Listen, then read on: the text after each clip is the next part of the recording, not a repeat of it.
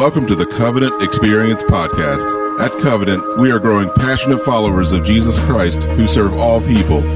If you live in the tri state area, we welcome you to join us on Sundays at 9 a.m. or 11 a.m. You can find more information about us online at covenantexperience.com or call us at 304 876 2212 with any questions. And now, today's message. So if you have a copy of his word and you want to join me in Jeremiah chapter 29, the 29th chapter of the prophecy of Jeremiah. If you're not quite sure how to find it, or perhaps maybe you didn't bring a Bible with you, well, we've got a lot of those around and available. Just take one and let that be our gift to you. But you can also follow along on the screens while you're turning. Let me remind you of one other very important thing as we anticipate this first weekend beginning tonight at 5 o'clock. Covenant Women, you will meet. Uh, a wonderful dinner is being prepared for you by the Covenant men. Uh, it is complimentary as well as the child care, and you will continue your series, God of Covenant, as Jen Wilkin leads you through a phenomenal study of the patriarchal period of Scripture from Genesis 12 to 50. And then tomorrow night, men, I would love to see every single one of you at 7 o'clock in our great room. Also, there is a meal included. Uh, and along with that, the continuation of a series, Encourage, that is led by Dr. Dennis Rainey. So we look forward to that. Uh, look forward to seeing you there.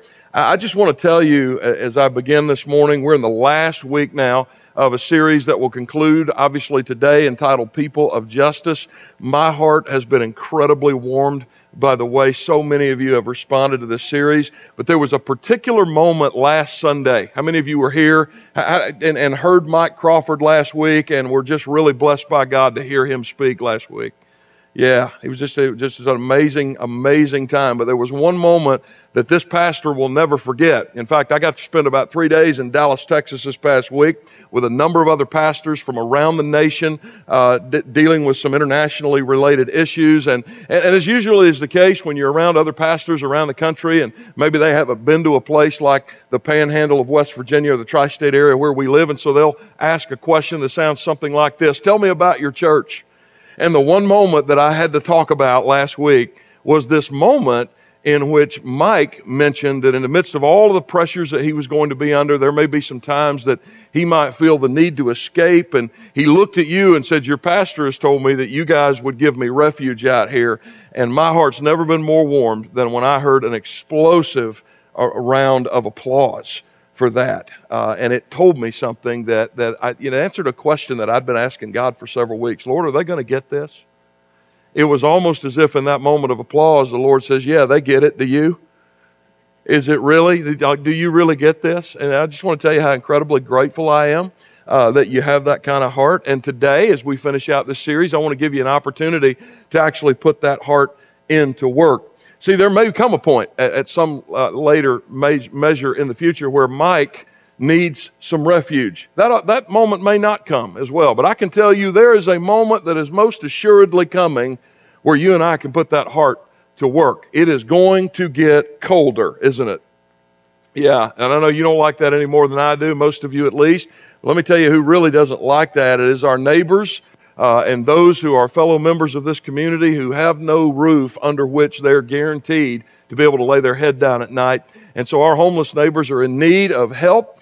And uh, today's emphasis is on the cold weather shelter. So as you go out into the foyer, our own Brenda Newhouse will be out there uh, ready to answer any questions that you have. We partner with multiple other churches in, in the, the months beginning in January, running all the way through March. And at least for two weeks, you'll have the opportunity to, to serve them, uh, to serve them dinner, to serve them breakfast, to talk with them, to learn from them, because there's much we can learn from our neighbors who are in that situation, and also to share your faith uh, and to just be a friend to them. And so, your opportunity to do that again Mike may or may not need our help, but we've got some neighbors right here within the shadow of most of our homes, and they are going to need that help. And your opportunity is right through those doors. So let me just encourage you to talk to Brenda this afternoon. Um, we're again in the final week of this series, and we're finishing up. We've been talking about this issue of justice. What does it look like for the body of Christ to advocate for the vulnerable, for the disenfranchised, for people in society that most other people, frankly, including the church, have just forgotten about. And so I want to conclude this morning try to answer this question What does that look like? Because some of you may have some questions about what does it look like for the church corporately to do this? Pastor, are we just going to add a lot of other burdensome things to our already busy schedule? No. No, we're going to actually infuse a lot of things we already do with this idea of justice. Are we adding anything? No, probably not. Pastor, are you, I mean, you've, you've touched on some political issues as well. Are we going to be picketing in Washington? No, no. We're going to do something better than that. This is not as complicated as you think it might be. And this is not, it's hard to do, but it's not hard to understand. And my hope is that the prophet will help us to see that this morning. Uh, I'll tell you, there's a lot of different places, honestly, that I could go to, just about anywhere, as a matter of fact, in the prophets that I could go to that would demonstrate the point that I'm trying to get across in this very last week. But this passage, the 29th chapter of Jeremiah, has the most colorful history behind it. And so I want to begin by setting that context for you before we even really get into the text and describe a little bit of what's going on in this passage. But to do that, we've got to go back about 350 years to the end of the reign of Solomon. I know we got a, lot of new folks around the covenant family, but how many of you were with us a couple of years ago when we moved through the book of Ecclesiastes together? Can I see your hand?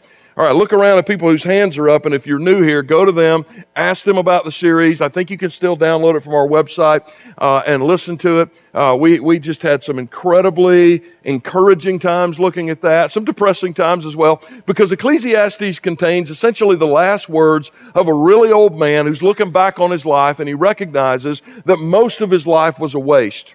He's not been faithful to the Lord through most of his reign, and he's reaping the consequences for that. And so, Ecclesiastes, it can be a depressing book for precisely that reason. Solomon's looking back at his life, and he just doesn't see a lot. In fact, what he sees coming shortly after his own death is the breakup of the very kingdom that he tried to hold together through his sons, Jeroboam and Rehoboam. They will soon, not long after he expires, split that kingdom in two Israel in the north and, and Judah in the south.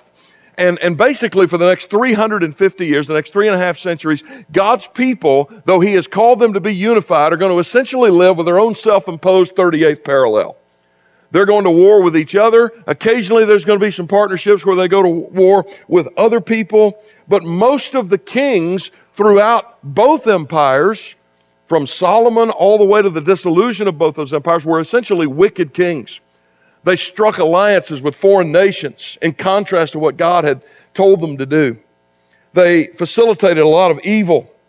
They set up high places for worship of the other gods. They marginalized God's true prophets and set up their own religious advisory councils with false prophets who would tell them what they wanted to hear. And as is usually the case with leaders like this, when you have, number one, a, succession of wicked leaders, they're not doing what they do for the good of the kingdom. They're doing it for their own self aggrandizement. They're doing it for the build kind of their own kingdom. And then, secondly, none of them last very long, and so they're not staying in place very long. When you take those two things and you put them together, the natural consequence, whether it's for a church or a, an organization, uh, a corporation here in the States, or in this case, an entire kingdom, it will begin to dissolve. It will begin to waste away. And that's what we begin to see as these respective kingdoms begin to decline. The north goes the fastest. By 722 BC, the Assyrians have come in and they've invaded and they're overtaking. And for the next 135 years, Judah will await a similar fate. But right in the midst of that period of time, a prophet is born. His name is Jeremiah. He begins his ministry somewhere in the 620s, which would mean that he began preaching to his own people somewhere between his 12th and his 13th birthday. So I want you to think about that for a minute because he's going to continue doing that for the next 40 years. So imagine that you have that kind of a job. The first day that you ever clock in, you're not even shaving. And the last day that you clock out, AARP sending you stuff in the mail. All right. And that's all you do for 40 years. And you get to the end of that 40 years and you look back on your life and what you discover is that I haven't accomplished a whole lot. It doesn't feel like I've leveraged the energy and the time and the money and the resources that God has given me for good purposes because things just haven't gotten any better. In fact, they've gotten far worse. In fact, if you want to understand the fullness of what's going on inside Jeremiah's heart, you, it may interest you to read the book of Lamentations sometime throughout this week. Do not read it if you're depressed. It will just make it worse. Uh, but there you have the heart of this man who feels as though his entire life has been wasted. What have I done with, with all of this? And so Jeremiah 29 is spoken by that man. And it's addressed to the very last king in Judah. His name is Zedekiah. Now, the, the interesting thing about Zedekiah is he's not, he's not appointed by God's people. No prophet of God anointed him with oil and made him king. God certainly did not uh, call him or anoint him or approve of him in any sense as king. He was placed in this position as a puppet ruler by the Babylonian leader Nebuchadnezzar. And he was, do, he was put in that position so that Nebuchadnezzar could have the rights at any point that he wanted to to come in and raid their stuff or take their people and enslave them or do whatever. Over 10 years, that ensued until 587 BC, when finally Nebuchadnezzar had grown tired and weary of Zedekiah himself. And one of the last things we read about Zedekiah is that he is forced to watch his two sons put to death as a way of ensuring the end of his progeny and their reign on the throne of Israel. And immediately after that, Nebuchadnezzar's Babylonian authorities will put Zedekiah's own eyes out. So this is the last thing he sees. And then he is drugged, along with a number of other slaves, back to Babylon with a completely destroyed Jerusalem and a leveled temple behind them. These are dark, dark days for Israel. And so, meanwhile, back in Babylon, you have these Jewish slaves that have been there been, been gathered and sort of collected, if you will, alongside the Euphrates and the Tigris rivers, and they've been there for over a period of 10 years, and they continue to grow, and they're looking for some kind of hope. What do we do? And so there's a man who steps up to try to give them that hope, whose name was Hananiah. And in one chapter earlier, we read Hananiah's words. Take a look at these, uh, these words from the Lord, the, these word of the Lord recording the words of Hananiah. Thus says the Lord of hosts, the God of Israel. I have broken the yoke of the king of Babylon. Within two years, I will bring back to this place all the vessels of the Lord's house, which Nebuchadnezzar, king of Babylon, took away from this place and carried to Babylon. He comes with supposedly good news. You're not going to be under this very long. You're going to go back within two years. Now, let, let me ask you a question. If you were somewhere, moreover, if you were somewhere you really didn't want to be, you wanted to be somewhere else, and someone presuming to be God's man comes to you and says, You're going to be gone in two years, that would affect some major decisions in your life, wouldn't it? It would affect how you, affect how you live, wouldn't it? How, do I own or do I rent? We got some realtors in front of me right now. I'm told that, uh, that those stats may have changed, that if you're going to buy a house, you better be prepared to stay in it at least how long? Two years if you're even going to break even between the closing costs and everything else. You better stay in that thinking. So if you're not planning on being here for at least two years, what does that mean? I'm not going to put down roots. What does it mean in terms of your children? If you've got a seven or eight year old kid, are you thinking about the other kids in that community and who they might find to be a mate? Probably not, if you're only going to be there two years. And so the word that they hear from Hananiah affects the choices that they're going to make and it induces into the people of God a couple of different things. Number one, a sense of denial that this really isn't all that bad. It'll get better soon. And secondly, isolation. Since we're not going to be here that long anyway, let's just circle the wagons and kind of do our thing until the Lord frees us in two years the way Hananiah tells us it's going to happen. And into that situation comes the prophet Jeremiah, and he will confront that message head on fact, he's going to confront it in a way that will coincide with the wider witness of Scripture regarding how God's people should relate to the wider world. And the overriding principle we see in all of this is that God's people, no matter where we find ourselves, no matter what we call ourselves, no matter our situation, should never, ever, ever, ever keep the kingdom we serve to ourselves. Never. And that really is the heart of what it means to do justice to seek the welfare of the city, as Jeremiah is going to teach us. We need to bring the kingdom just as Jesus would teach his disciples 600 years later to pray, Your will be done on earth as it is in heaven, and to put feet to those prayers such that everywhere we can examine that His will is not being done on earth, we do whatever we can, we leverage whatever we can to make sure that that's actually happening, and we do it for the good of our cities. We do it for the good of our communities. So we've spent the last several weeks looking at the why of social justice. What's, what's the church's role in this and why should we do that? Today we're going to look at the how. And, and let me just encourage you by saying it's probably not what you think. It's probably not what you think. It's not adding things to the church's agenda. It's not going more political than we've been going as a, in, the, in the history of our church. But it does involve some posture changes and perhaps even some life changes that go with that. And so let me, let me give you three commands that, that emerge out of this prophecy of Jeremiah, beginning with this one. The prophet tells these people and us, live in the times that God has placed you. Live in the times that God has placed you. Look at verse 4. Very, very short introduction to the prophecy, but there's a lot of dynamite just, just in this introduction. Thus says the Lord of hosts, the God of Israel, to all of the exiles whom I have sent into exile from Jerusalem to Babylon. Now, let me tell you why that statement by itself, Jeremiah could, could have said nothing else, and that statement on its own would have been a double shock to the system of those living in Babylon. Because in the first place, these people had not envisioned themselves being encaptured, being, being enslaved by anybody. They didn't picture that at all. In fact, they'd spent the last 350 years watching their respective nations decline and being in denial about it, saying that God would never cause us to ultimately pass from the scene. God is good. God loves us, sort of like a moral, moralistic therapeutic deism that penetrates a lot of Western churches today that said God is just this great grandfather in the sky. He always wants you to be happy, always healthy, always wealthy. He'll never take anything away. He'll certainly never punish you. And the Jews had what in their mind was an even greater reason for that. We have the temple. So we can worship other gods, we can do what we want, we can cheat on our wives, we can live however we want. And the reason for that is we have the temple. God would never do anything to his temple. Forgetting that for 350 years, God had told his people over and over again, I don't live there. And yet, all these years later, we fall for similar things, don't we? So the shock comes when he says, You're in exile. Guess what? You are where you didn't think you were going to be. The double shock comes when he says this Not only did I allow you to go into exile, I have sovereignly ordained you to be in exile. This is my will for you.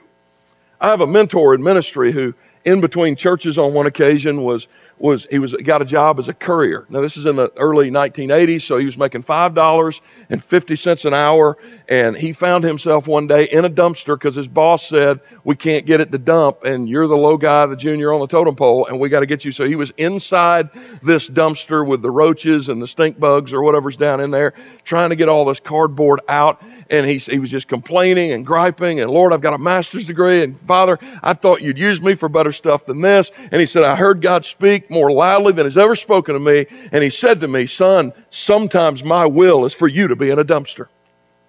Sometimes my will is for you to be somewhere you'd rather not be. And for, with regard to the exiles that's exactly what god said. This is my will for you that you be here and over the next two generations, roughly 70 years, God will further open the minds and the hearts of his people in that foreign land. And he's going to teach them two things. Number one, I'm everywhere. I don't need a temple. Let me prove it to you. I'll let the Babylonians knock it down. And I will still be God. The second thing he learns is this I didn't just lead you here, I'm with you here. I'm with you in those situations that you'd rather not be in. I'm with you in those times that you would not prefer. I'm with you. And I have sovereignly ordained this moment. If I may invoke a, a metaphor from my favorite sport, Jeremiah is saying this your, your quarterback didn't get sacked because God missed a block. That's not what happened here. The Lord has intricately designed this moment in history for you. And you need to understand that He is with you over the next 70 years. We, we read that's actually what happened. That the emergence of something called the synagogue would originate from that intersection between the Tigris and the Euphrates River, and that God's people, Israel, would discover that without the temple, without the sacrificial system, without all those accoutrements of, of modern worship as they understood it, that they would encounter and develop a level of intimacy with God there in the desert that they had never encountered anywhere else. This is what God wanted them to see. This is the God.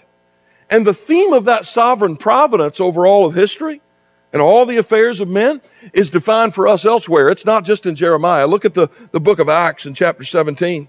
Paul is speaking there to the philosophers on Mars Hill, and he says this And he made from one man every nation of mankind to live on all the face of the earth, having determined allotted periods and the boundaries of their dwelling place, that they should seek God in the hope that they might feel their way toward him and find him. Yet he is actually not far from each one of us, for in him, you get that? Where is God? In the temple? No. Where is God? In some sort of accoutrement? In some kind of sacrifice? In some kind of cultic activity? No. Where is God? It is in Him that we live and move and have our being. Even as some of your own poets have said, God is with you here. He has set the determination.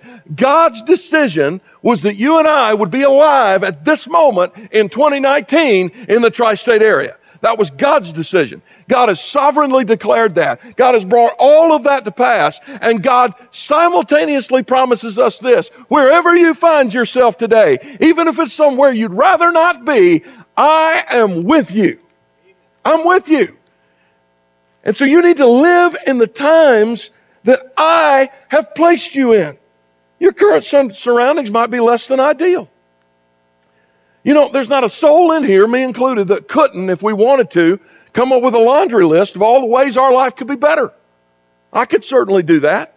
I could gripe and complain. There'd be about six of you left in here when I got done. But I could do that. These are all the ways I wish my life could be better. And I was uh, so so I got a choice. I can either pine for things that used to be that aren't anymore. I can long for something that may or may not be, and gripe and complain until it happens or until I die a grumpy old crotchety, well, you know. Or I can live in the moment that God has assigned me. I can believe that God is with me even right now. Some of you right now, you, you hate your job, your family is an absolute wreck, and your temptation is to either try to pine for something you used to have or to long for something that may or may not ever come in your life. And I'm telling you, brother, sister, you, if you keep doing that crap, are going to miss what God has right now, right in front of you. You need to grab onto that and live in this time. Seize that moment because the same God who spoke through Jeremiah, he speaks today. And he would say to you, he would say to me, evil, no doubt, has probably contributed to some of the things that make you sad. Your own foolish decisions, frankly, have probably not helped you very much. But ultimately, I am the one who has brought you here. That's the thing. That's, that's the attitude we've got to get because I got to be honest with you. Can we just be honest with each other? You can't love coworkers. You can't love dysfunctional family members and crazy neighbors unless you actually believe this. You can't do it. You got to realize that God has placed you right here, right now, for that same reason. What, what, what does that mean for us, church, as a body? Let's think about this for a minute. Think about where we are. Think about where we're not. I mean, if we had to choose, I'm sure all of us would prefer living in a place where we are not number one in the nation in opioid addiction. I, I'm certain of that. But yet, here we are. So, what are we going to credit that to? Are we simply going to say that, you know, well, it's coincidence or it's bad luck? Or will we believe this God who once brought his own people into a foreign land and says to them, I brought you here? I have brought you here. God has put us right here, right now. How do we respond to that? You respond by first living in the times that God has placed you in. Secondly, you respond by living with the neighbors that God has given you. Now, that's harder than it sounds, isn't it? Some of you just went, okay, I'm checking out right now. Because I've been hoping those people next door will put a for sale sign in their yard for a long, long time. Read with me, beginning in verses 5 and 6. Jeremiah says, Build houses and live in them, plant gardens and eat their produce, take wives and have sons and daughters, take wives for your sons, and give your daughters in marriage that they may bear sons and daughters. Multiply there, do not decrease. That was so counterintuitive to what they were thinking. And the reason is because, again, they'd been listening to another prophet named Hananiah. Let's look at verse 3 of, of Jeremiah 28 again. Within two years. I will bring back to this place all the vessels of the Lord's house, which Nebuchadnezzar, king of Babylon, took away from this palace and carried to Babylon. This is not the first time in history, nor will it be the last, in which God's people are offered an alternative message that sounds a lot better than what God's actually saying. Centuries later, the early church will face a similar situation, and Paul will confront that head on by telling Timothy the following. Look at these words from 2 Timothy chapter 4. The time is coming when people will not endure sound teaching, and by the way, that word sound is the, the Greek word from which comes our English word hygiene.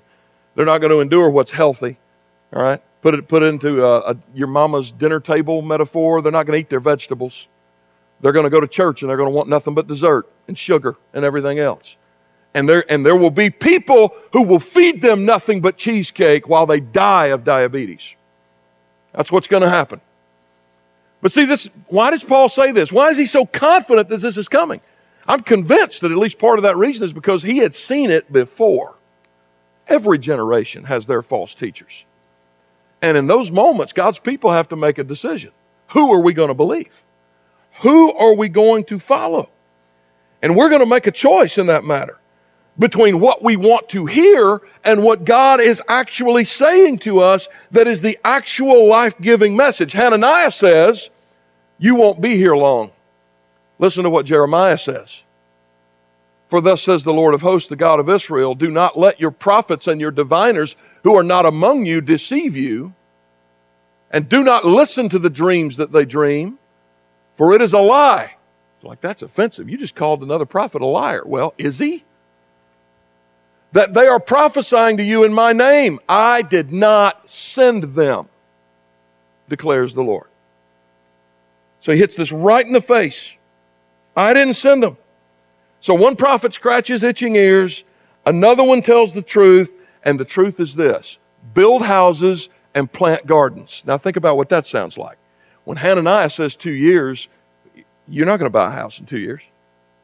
You're not going to plant a garden if you're only going to be there two years. You're certainly not going to think about who your child is going to end up with if they're still, say, in elementary or even middle school, if you're only going to be there two years. So when Jeremiah comes along and he says, build houses and plant gardens, what's he saying? You're going to be here a while. So get a job and get a mortgage. Buy, don't rent. This is where I have put you, and you're going to be here for a long, long time. You may want to get out of Dodge, but God has put you in Dodge. And Dodge is where you're going to stay. Jeremiah will go on and actually tell them exactly how long that is, which is a further shock to them. 70 years. That's a long time, isn't it? I've not even been alive that long, not even close. And so you think about that time period, and even in our own day, that's a that's a lifespan, isn't it? Like that's most of your life. Like even with our survival rate, the, the average age of death in the United States of America, when you when you consider that, well, if you went to Babylon as an adult, even in the 21st century, you're not coming back. That's what this means. You're like, the life cycle's not that long. No, it's really not. In fact, a U.S. citizen today, on average, will live to be 79.8 years of age. Did you know that? Out of 195 nations from the first world to the third world, all across the world, we are 42nd in lifespan. You're like, 42nd? Really? Like, aren't we the richest, most prosperous? Yeah, but, you know, look at what we do with bacon. I mean, 79.8 years. You know who's number one? Just as, incidentally? The Kingdom of Monaco. They live about 10 years longer than us, almost at least. 89.52 years. Now, to give you some encouragement, the next generation is supposed to live longer. My oldest son is 19. His generation is supposed to live to an average of 102 years. That's a long time. Some of the young people are like, oh, dude, rising seas. I, I don't know if I want to live 102 years. Right? Well, that's, that's what's in front of you right now. But even with that kind of lifespan, 70 years, that's a long, long time. There just aren't that many who are going to come back. And in, in the first century, I studied and looked and researched and researched, and I could not find any data that would tell me what the average lifespan was in Jeremiah's day. But I did find data for the first century 600 years of medical advance after Jeremiah. The average lifespan was between 38 and 50 years of age. So when Jeremiah says 70 years, that's his way of saying you ain't coming back. Get a job, get a mortgage, start thinking about what your children are going to do because they're going to be there too.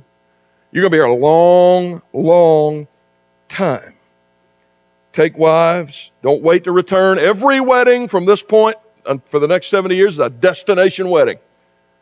And that destination is Babylon. Give your sons and daughters in marriage, have grandchildren.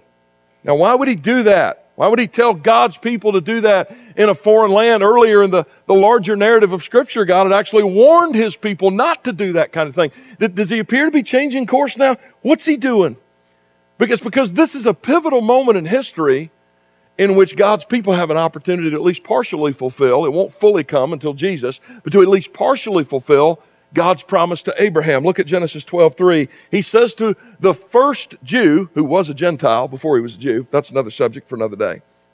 In you, all the families of the earth shall be blessed. God, through the prophet Jeremiah, is saying, When I said that to your father Abraham, I meant it. I meant that you would be a blessing. I meant that.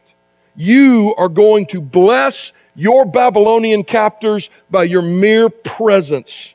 So you need to be present in that situation. You need to increase and not decrease. It's amazing when I hear Christian people who follow a guy who rose from the dead say to me and when they're younger, I just don't think I would ever have a child. It's so dangerous. It's such a horrible world to bring a child into. Are you new here?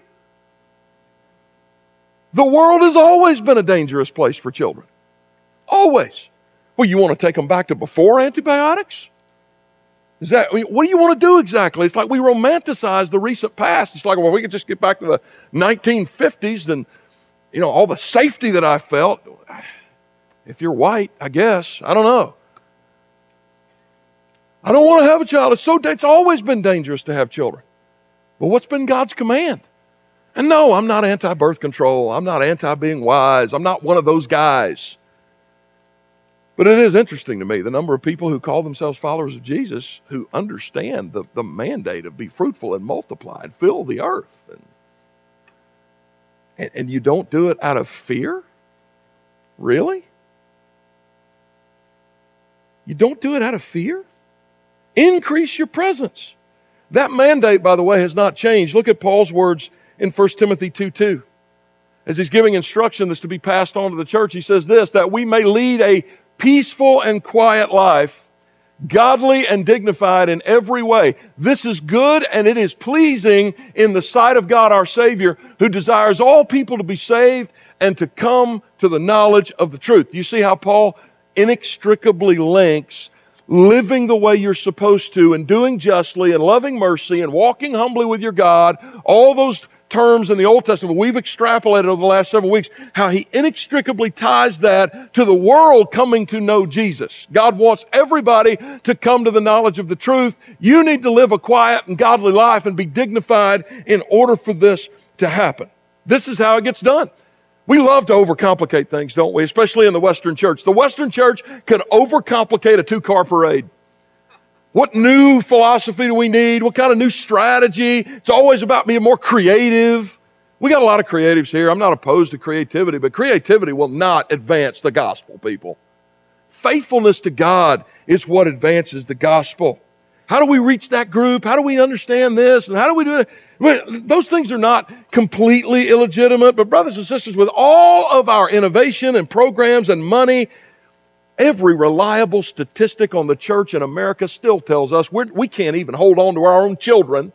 And the quote unquote growing churches in North America, 98% of them are not making disciples, they're just sucking people out from other churches.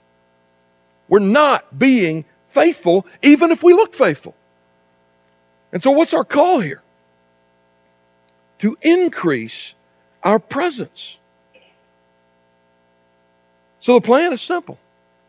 Live among people who are not like you, live among people who don't believe as you do, walk in close relationship with them, work hard, live a quiet godly life, raise your children to do the same, marry them off to other kids whose parents have raised them to live in that way. The mere presence of that dynamic among our neighbors makes us different. And it makes them want to be different. We, brothers and sisters at Covenant, do not need a new, fresh, creative strategy, and you, my brother, my sister, do not need a new neighborhood.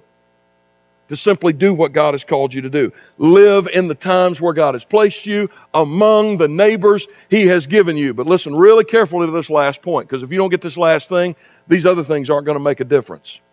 Because there's a posture, there's a heart that you have to have in order for this to happen. Love with the gospel that God has instilled in you. Love with the gospel that God has instilled in you. In fact, you. in fact, this is going to make a great transition into our next series. We're going to spend the next weeks up until Christmas talking about our responsibility to verbally talk about the gospel with our friends and our neighbors who are yet to know Jesus. You're going to be trained thoroughly in all of our small groups in how this should work and how to transition conversations into gospel conversations so that evangelism is actually evangelism. You're actually engaging people who do not know Jesus. You're not giving a fruit basket to your best friend and calling it missions. How do we do this? Look at verse 7. Because that verbal witness I'm going to talk about over the next few weeks, they're going to call your bluff in about two seconds if you don't do, and I don't do what the prophet says here. Seek the welfare of the city where I have sent you into exile and pray to the Lord on its behalf, for in its welfare you will find your own. You see what happened? God's people have become so isolationist, so living in the Christian. You know, if, the, if, if Israel had been living in the 21st century, they'd have had their Christian t shirts and their Christian schools and their silly B rated Christian movies. Y'all ain't laughing because y'all watch some of that stuff, don't you? Yeah. They were in the bubble. I'm telling you, in the bubble. And so what does God do? He takes them out. He puts them in a foreign land and he says, You've been disobedient to me because my plan for Abraham was to bless the nations, not for you to waste all that blessing in your own consumerism. And so I'm going to put you in the middle of a place that is foreign among people who are your captors, and I'm going to tie your future welfare to theirs. Because I mean for you to do what I told you to do. I mean for you to seek their welfare as well. Think about that for a minute. I want you to seek the welfare of your captors, people that have enslaved you. And then I want you to pray to Yahweh, the one and only true and living God, on behalf of a place that has wholly rejected him in view of other gods. Do it on behalf of people who will not too far from this moment throw one of your own to the lions and three more into the fiery furnace. You pray for them. You pray for their welfare. You seek the best for them. And you work for the betterment of that society where I have placed you. Now, when, when Jeremiah says that, he is invoking the Spirit of Jesus. How do I know that? Well, we only need to look at the words of Jesus. Look at Matthew 5 44. But I say to you, love your enemies, pray for those who persecute you. Why would he say something like that? Because, because I put you here. Your welfare is now tied inextricably to theirs. We need a posture check when it comes to our interaction with with wider culture. We're not always going to agree with culture, and I understand that. Listen, I'm not asleep at the wheel. I, have watched some of the primary debates with some of the presidential candidates, with some. I don't watch a lot of it because I don't want to kill that many brain cells. But I, I've watched some of it. Some of you, you feel like we're under some kind of big threat. I get, look, I, I get that there are people that would like to do what they can to try to see the church as it exists to be no more. I understand that. And I'm not denying that that time may not come. And if it does, the posture your pastor will be, I'll be standing up here and I will tell you, it's time to do civil disobedience because we will obey God rather than men, okay? Uh, so I don't want you to think that I'm asleep at the wheel or that I don't understand that. What I do want you to understand is not every posture toward culture needs to be an adversarial posture. Most of the way we interact with the wider culture needs to not be adversarial. Let me give you one real up close and personal example of that, that would apply to our own family. The Raineys, for many, many years, have been a homeschool family. Uh, we did that many years ago for reasons I'm not even going to get into because you got to eat lunch. So I'm not going to bore you with all that. I'll just tell you that it just became our conviction based on having our kids in the public school system for a long time, that they would be best served at home. And, and so that's what we've done. We have a homeschool co op that meets here on Tuesday all day. We're all about that. We want parents to be able to make that decision one way or the other. But here's the question you need to ask yourself if you're like me and you're a, a homeschool dad Is it my responsibility under the lordship of Jesus to seek the welfare and to advocate with every ounce of my being for the welfare of the public school systems in Jefferson and Berkeley and Washington and Loudoun and Frederick and the other Frederick counties? And let me, let me just tell you, that is not a rhetorical question, and it only has one right answer yes. Yes. You really think that whatever, we, whatever convictions we follow, that Jesus is okay with me completely ignoring tens of thousands of children, underpaid teachers, under resourced classrooms, horrible, sometimes dilapidated buildings in which they have to teach? You think you, you okay standing in front of Jesus one day? When God has put us here in this moment and said to us, with the same with the very spirit of Jesus, the same thing Jeremiah said to those exiles, you seek the welfare of that place where I put you. You seek the best for it. You advocate for the best of it. And I know what some people are saying. Well, it's pagan. It's a pagan system. You, you engage your brain for just a minute here. First of all, you better be careful saying stuff like that because you are undoubtedly in arm's length of a public school teacher that's right in front of me right now who is filled with the Holy Spirit of God who would greatly disagree with your assessment, and they would know better than you because they work there. Secondly, even if you're right, and you're not, but even if you were, when people talk to me about a pagan school system, you know the first thing I think about? You ready for this? First person I think about Moses. Moses. What do you think the Egyptian system of pedagogy was like? I'm betting the farm it did not have even monotheism at its philosophical base, and it produced freaking Moses. Don't be pounding on a system when we've got godly, spirit filled people right within arm's length of you who are contributing to that system and seeking its welfare, and who knows, maybe even raising up a Moses. What's our job as the body of believers? Yeah, we've got to follow some convictions for our own household, but ultimately, we've got to seek the welfare. I, I, want teachers compensated fairly. I want facilities well maintained. I want resources that are adequately supplied because my concern is for the entire region. How often do we think about it like that? How often do we think about that in terms of our first responders? You know, the, the Shepherdstown Volunteer Fire Department is called that because there's nobody on a payroll there. There are people there and they dedicate their time and they put their lives at risk and they you know why they do it?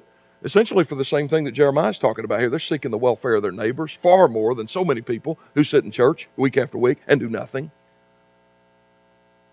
What are we doing to serve? And I don't just mean to say thank you. What about our police officers here in the, the town, here in the county? Did you, did you know that there's actually a small group of people here at Covenant that for one solid year did nothing but pray for Senator Manchin and Senator Capito. One Democrat, one Republican.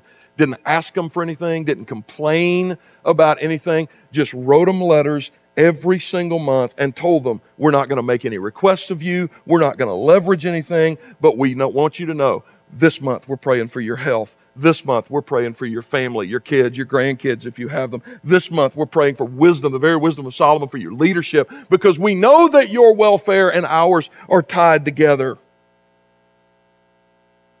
We're supposed to be more than just a fly in the ointment. That's my point.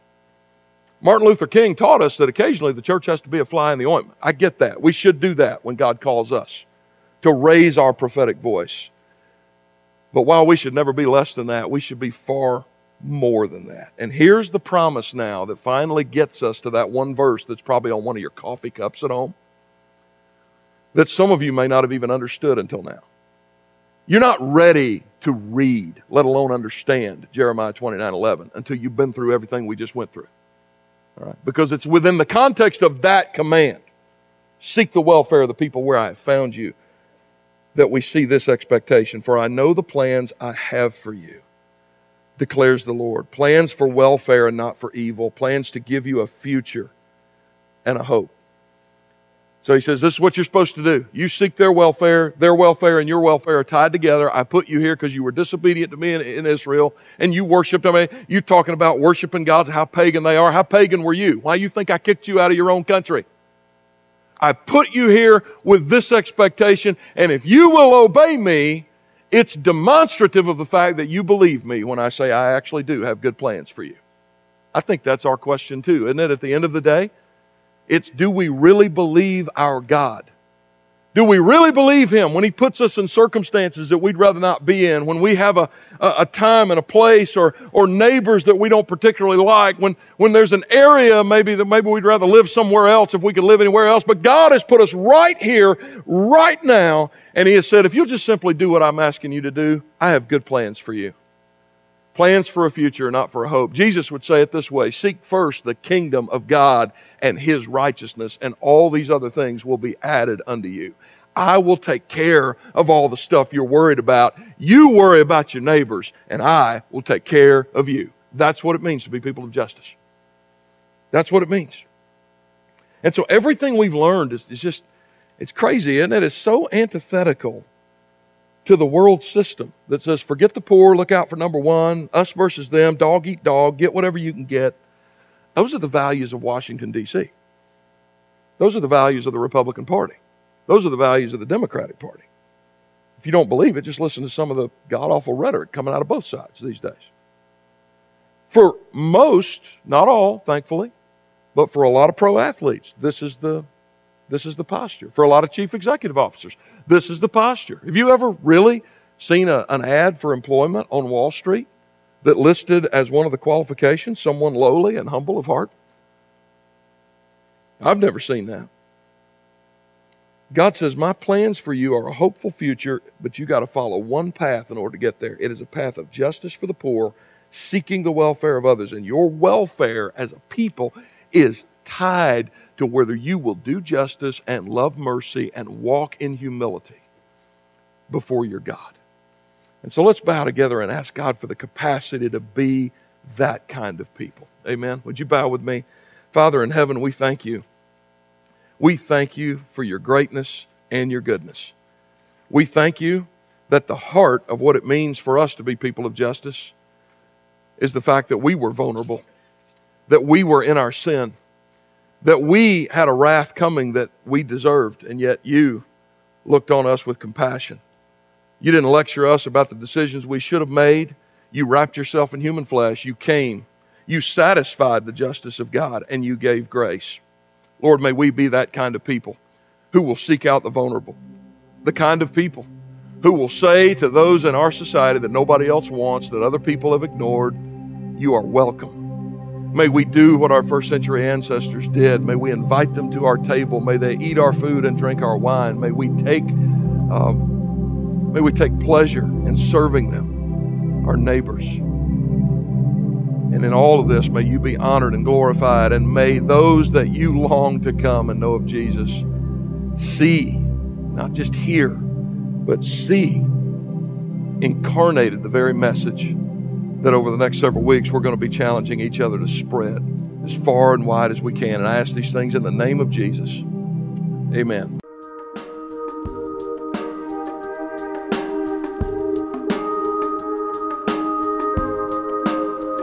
Hi, everybody. Pastor Joel here, and I am so glad you stopped by. I pray this podcast helps you in your walk with God. And if you're listening with questions about faith of any sort, God is not afraid of those questions, and neither are we. Join us any Sunday morning at 9 o'clock or 11 o'clock in the morning. If you're new to our area and looking for a church home, I hope we'll see you soon and have the opportunity to welcome you properly and personally through our doors. And if you live in the tri state area, but you're already a part of one of the other phenomenal church families here, I pray this podcast has been a great addition to the primary teaching you already receive from your local pastor, and that you've been better equipped to serve your own church family. So let's all go make Jesus famous this week. Share his love every chance you get until we meet again, and God bless you.